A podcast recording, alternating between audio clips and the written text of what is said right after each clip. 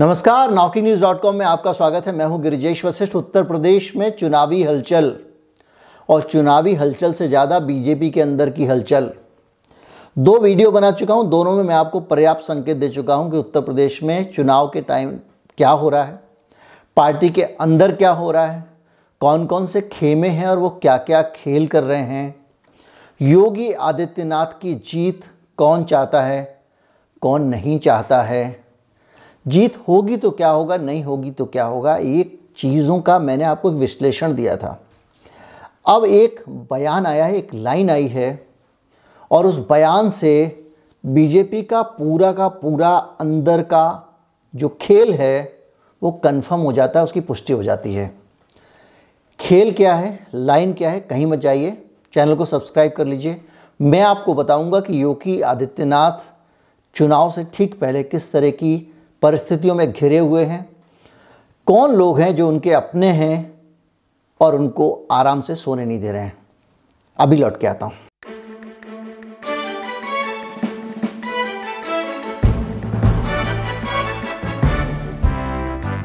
मेघालय के राज्यपाल सत्यपाल मलिक ने एक बयान दिया है और उन्होंने ये कहा है कि जो प्रधानमंत्री मोदी जी हैं, वो अहंकार से भरे हुए हैं।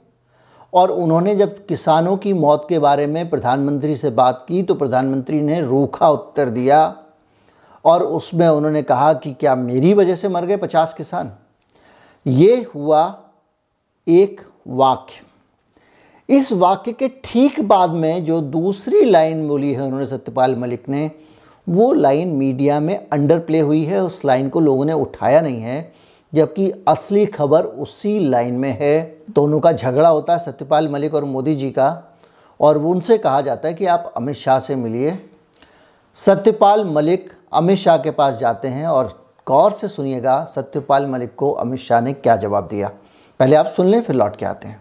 झगड़ा हो गया उन्होंने कहा, तुम अमित शाह से मिल। मैं अमित शाह से मिला, उसने कहा सत्तार इसकी अकल मार रखी है लोगों ने तुम बेफिक्र रहो मिलते रहो ये किसी ना किसी दिन समझ में आ जाए।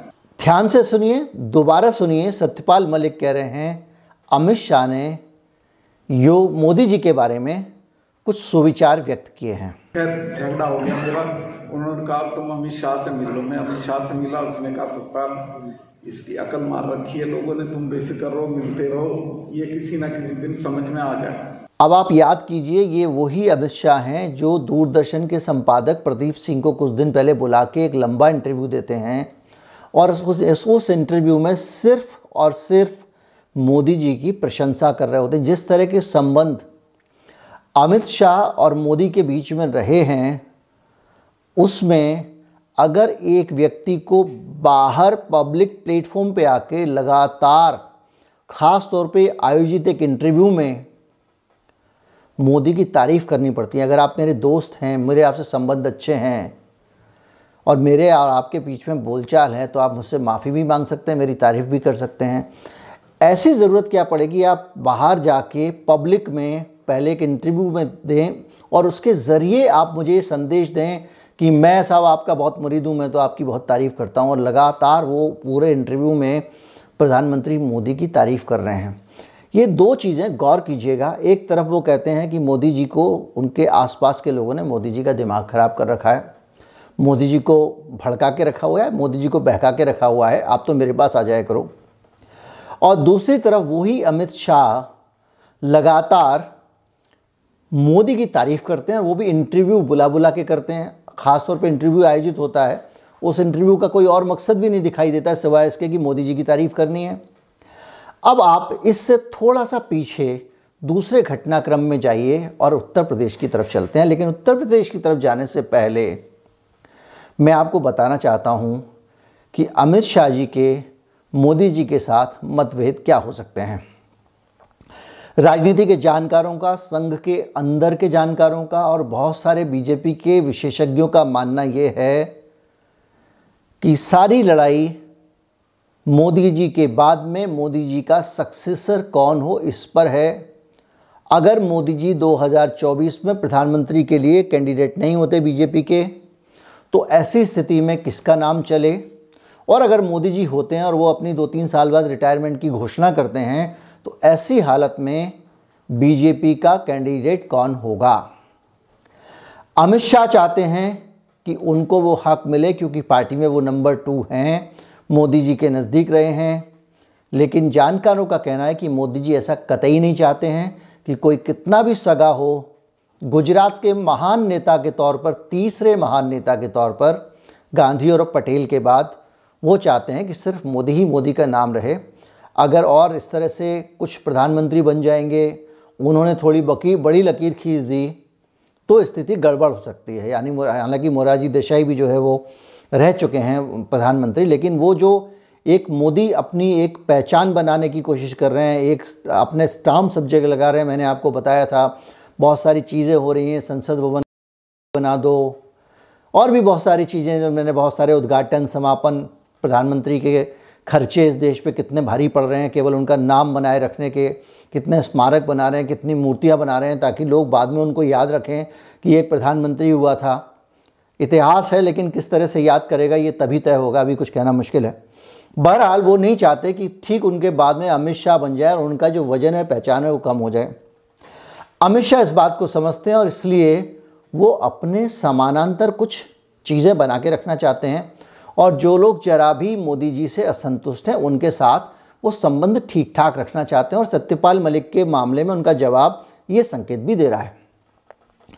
अब सवाल इस बात का है कि अगर अमित शाह नहीं तो उनकी गैर मौजूदगी में देश में प्रधानमंत्री का विकल्प कौन होगा? कौन प्लान बी होगा? अगर मोदी जी के बाद बीजेपी किसको कैंडिडेट अपना बनाएगी प्रधानमंत्री के तौर पे, प्रधानमंत्री बनेगा या नहीं बनेगा, ये तो समय बताएगा। लेकिन बीजेपी किसको अपना कैंडिडेट बनाना चाहेगी? सबसे ऊपर नाम आता है योगी आदित्यनाथ का। योगी आदित्यनाथ उत्तर प्रदेश के मुख्यमंत्री हैं। घनघोर हिंदूवादी चेहरा है, उनकी छवि कट्टरवादी है उत्तर प्रदेश में जो भी देश भर में बीजेपी का आज आपको वजूद दिख रहा है, उसमें उत्तर प्रदेश में हिंदूवादी राजनीति का बहुत बड़ा रोल है। राम मंदिर आंदोलन की शुरुआत से पहले, राम मंदिर आंदोलन के दौरान अगर ध्रुवीकरण होकर उत्तर प्रदेश में कल्याण सिंह के समय में बीजेपी अगर नहीं आई होती और बीजेपी मज़बूत ना होती तो शायद बीजेपी इतनी बड़ी पार्टी नहीं बन पाती। तो योगी आदित्यनाथ का रोल इस तरह से बहुत महत्वपूर्ण हो सकता है। तो योगी आदित्यनाथ अगर प्रधानमंत्री कैंडिडेट बनते हैं तो ये बात अमित शाह साहब को नागवार गुजरने वाली है।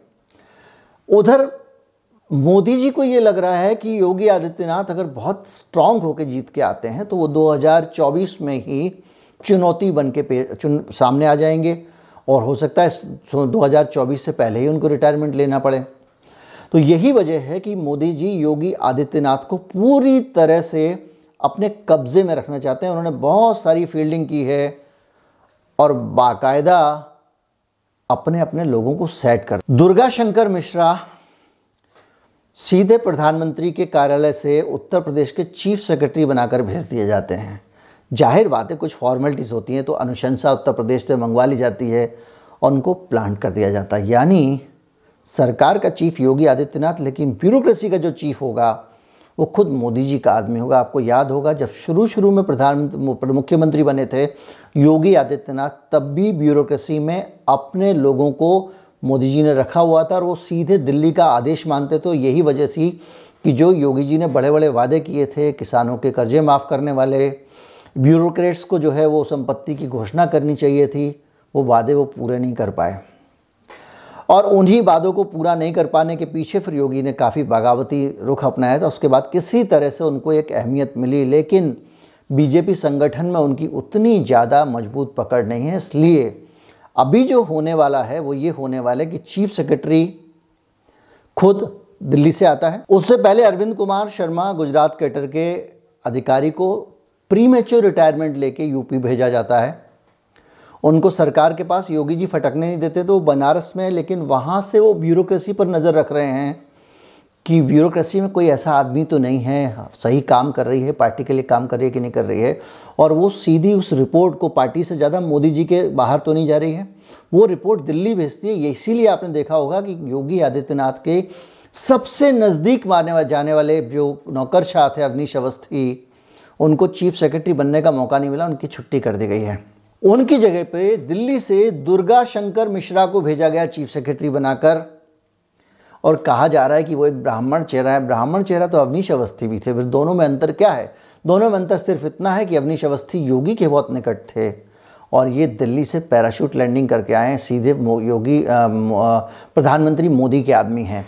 यानी मोदी जी चारों तरफ़ से घेराबंदी करके योगी की रखे हुए हैं और एक और चीज़ भी हो रही है पार्टी में और वो ये हो रही है कि टिकट का जो बंटवारा होगा, उसको लेकर भी योगी साहब को बहुत ज़्यादा अहमियत नहीं मिलने वाली है। टिकट का पूरा फैसला संगठन के स्तर पर हो रहा है। और वो जेपी नड्डा साहब जो है, उनकी देखरेख में सारा काम होगा, लखनऊ के लोग करेंगे। और इस पूरे के पूरे टिकट के बंटवारे में, टिकट का जो कारोबार होगा, उसके बीच में जेपी नड्डा साहब की अंतिम मुहर लगेगी, जो कि योगी आदित्यनाथ के नहीं, प्रधानमंत्री मोदी के खास आदमी हैं। यानी मोदी जी जो हैं, वो टिकट के बंटवारे पर भी उनकी पकड़ है, ब्यूरोक्रेसी पर भी पकड़ है। योगी आदित्यनाथ जी चेहरा हैं, मोहरा हैं, लेकिन बादशाह नहीं हैं।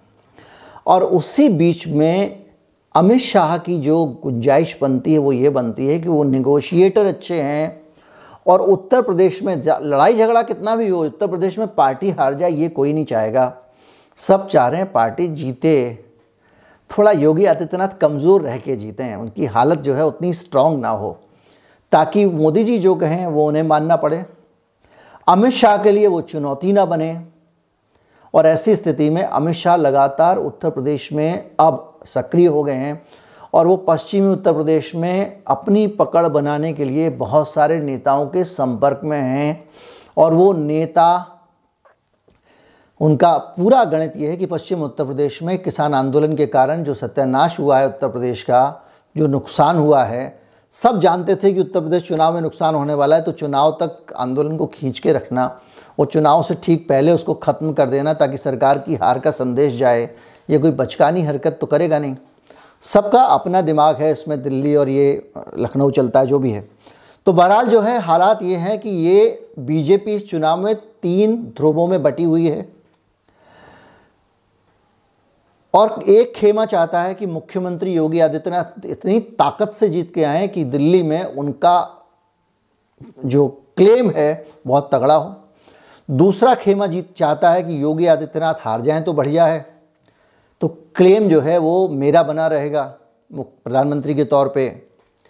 लेकिन तीसरा खेमा है, जो प्रधानमंत्री मोदी जी हैं, वो चाहते नहीं हैं कि योगी जी हार जाएँ, क्योंकि योगी जी हार जाएँगे तो उनके लिए फिर अमित शाह का कंटेंडर बनना पीएम के लिए मुश्किल काम होगा, जो उनको संभालना मुश्किल होगा। और अगर वो जीत जाते हैं तो फिर जो पकड़ बनाई है मोदी जी ने, वो फिर कमज़ोर हो जाएगी। तो वो चाहते हैं जीतें। लेकिन कमज़ोर सी हालत में जीतें और कुछ बैलेंसिंग पावर, मुलायम सिंह यादव जैसे लोग और दूसरे लोग, मायावती जैसे लोग रहे हैं, जो मोदी जी के साथ में रेपो अच्छा रखने वाले विपक्षी पार्टियाँ हैं।